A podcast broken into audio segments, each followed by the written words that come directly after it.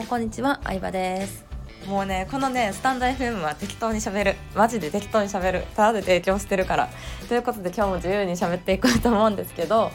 あの、去年私は人生で初めて整形をしまして整形をしたいと思ってたけど、まあ、ずっとしない期間が10年ぐらいあってでやってみて実際どう思ったかっていうのをちょっと話そうかなって思います、まあ、自分の記録も兼ねてって感じなんですけどやったことは具体的には二重埋没法っていうのをやりました。あとまあ整形に入るのかは人によると思うんですけどアートメイクですね。眉毛の入れ墨みたいなやつをやりました。でえっと二重の埋没は、まあ、整形の中では結構緩い軽い方のやつでしてあの切る実際に切るわけではないんですね。メスを入れるわけではないのとあとあの糸であのなんだ止めてるだけなのでまあその二重の幅がこう自分のね合わないなって思ったら、まあ、外してもらうこともできる。もう元に戻せる整形っていう感じですね。なんですけど、まあ、ずっとちょっと興味あったというかやりたいなと思ってきた思ってたんですけどなかなかそういう情報ってないけど最近になって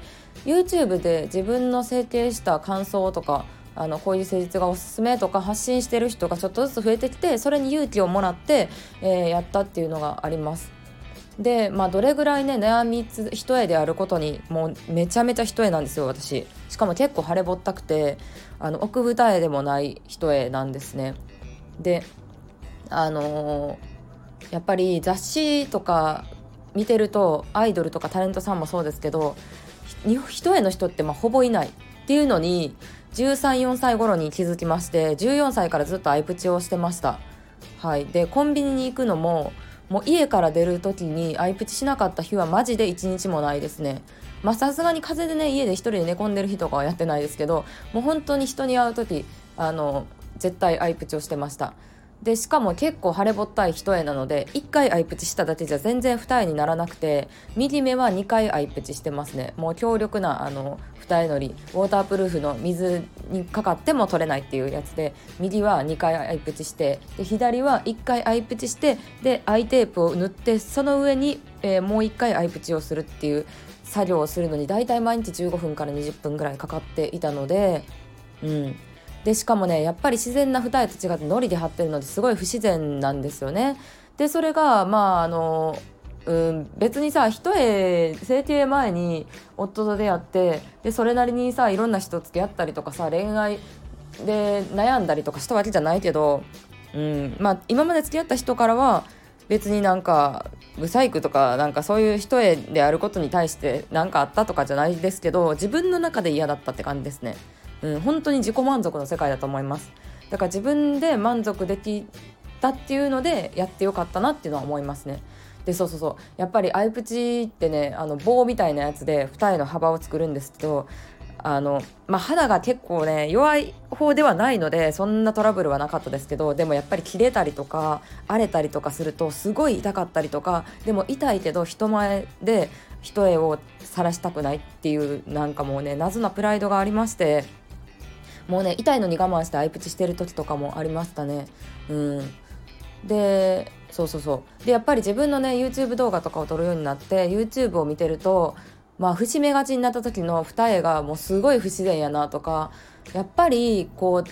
整形した二重とか自然な二重と比べるとなんか全然違うなって思ってだんだん嫌になってきちゃって考えるようになったっていう感じですね。うん、で金額的には両目で13万4万ぐらいでしたね。うん、でもうやっぱめちゃめちゃ怖かったんですけどでも本当に結果的にやってよかったなと思うしまあ正直ねアイプチを毎日頑張るよりも手術しちゃった方が自然に見えるんですよね見た目は。で実際にこう元から二重の人と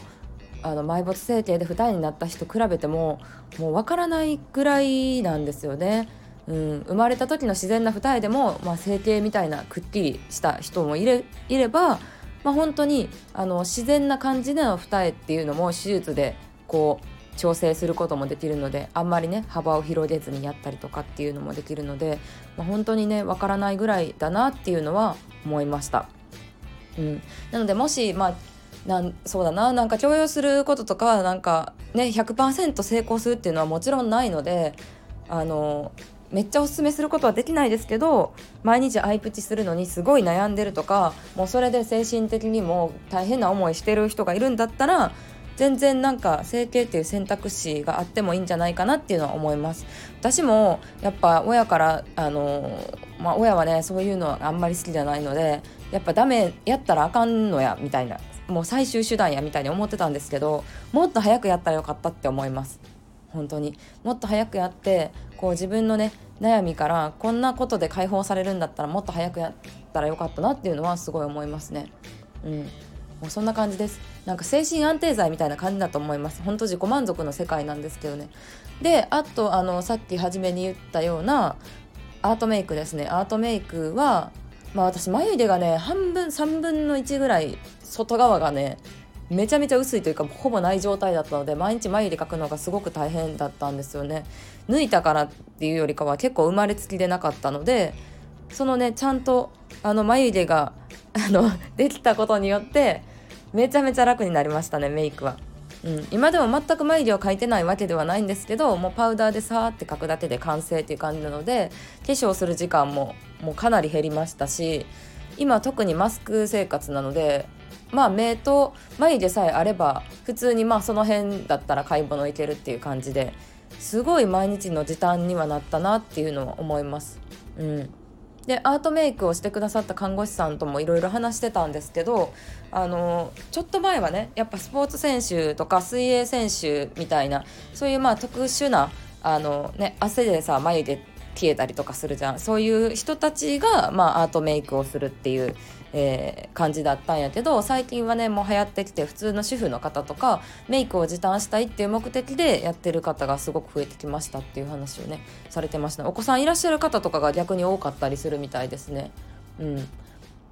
なのでまあ便利なものはねこうねあのそういう技術開発されて時間が経つとともにだんだん安全性だったりとかあのメイクあの技術だったりとかも向上していくと思うので、まあ、そういうのをどんどん取り入れていくのはいいなっていうふうに思いましためちゃめちゃ楽になりましたなので私にとっては、まあ、もちろんこう美容だったりとかそういう目的もあるんですけど結構ね乾燥機付き洗濯機を買うとかルンバを買うのと同じような感じで、えー、今回ねあの制定をしたっていう、うん、感じですかね。はいでやっぱり思ったのが何だろうななんか他人に対してうーんなんだろうな制定は絶対ダメみたいに言ってたらこう自分の中での選択肢も狭まっちゃうなって思いました。まあ何でもそうだと思うんですけどうーんなんか結構さツイッターとかでもこういうのはダメだとかなんか否定的な意見がすごい大きな声になったりとかすごいリツイートされてたりとかするじゃないですか誰か一人を責めたことが。まあ、もちろん法律に反することとか誰かを傷つけてることはダメですけどでもそのマイナスな意見が大きくなることによって自分ができる手段もなくなっていっちゃうことになると思うんですよ。うん、伝わるかなこの感じ。うん、ちょっと前にキングコング西野さんも言われてたんですけどまあクラウドファンディングをやり始めた時はクラウドファンディングイコール詐欺とかなんか宗教だとかよくわからんことを言われたらしくてでも、まあ、クラウドファンディングっていうものがメジャーになってきた今例えば自分のお店とか親戚のそういう事業を助けるためにクラウドファンディングをしようっていうのを言おうとしても過去自分が否定したことだったら言いづらくなってしまう。自分で自分の首を絞めてしまうことがあるんじゃないかみたいな話をされててうん確かに。なんか人のこととか他の人がやっていることを否定しすぎると自分がねなんかねそれをやりたいと思った時にねなんか言い出しづらくなるというか。そうなのであの自分と違う考えとか価値観の人がいてもうーんなんだろうな。なんか否定しすぎずまあ、ね、考えも変わっちゃい変わりますからね。その時代時代だったりとか。うん。今まで常識だったものが常識じゃなくなることも全然あると思うからあんまり否定しすぎず他の人に甘くいきたいなっていうのを私は思いました。これなんかねうまく伝わってるかな？なんか語弊あるように伝わったら嫌なんですけどうん。なんか人に甘く生きていきたいなと思いましたね。そう。人に厳しくしすぎるとさなんか厳しくしすぎるとさ自分も守らないといけないじゃないですか。うん。法に反さない限りモラル的に正しいことであるならばって思いました。まあそんな感じです。バイバイ。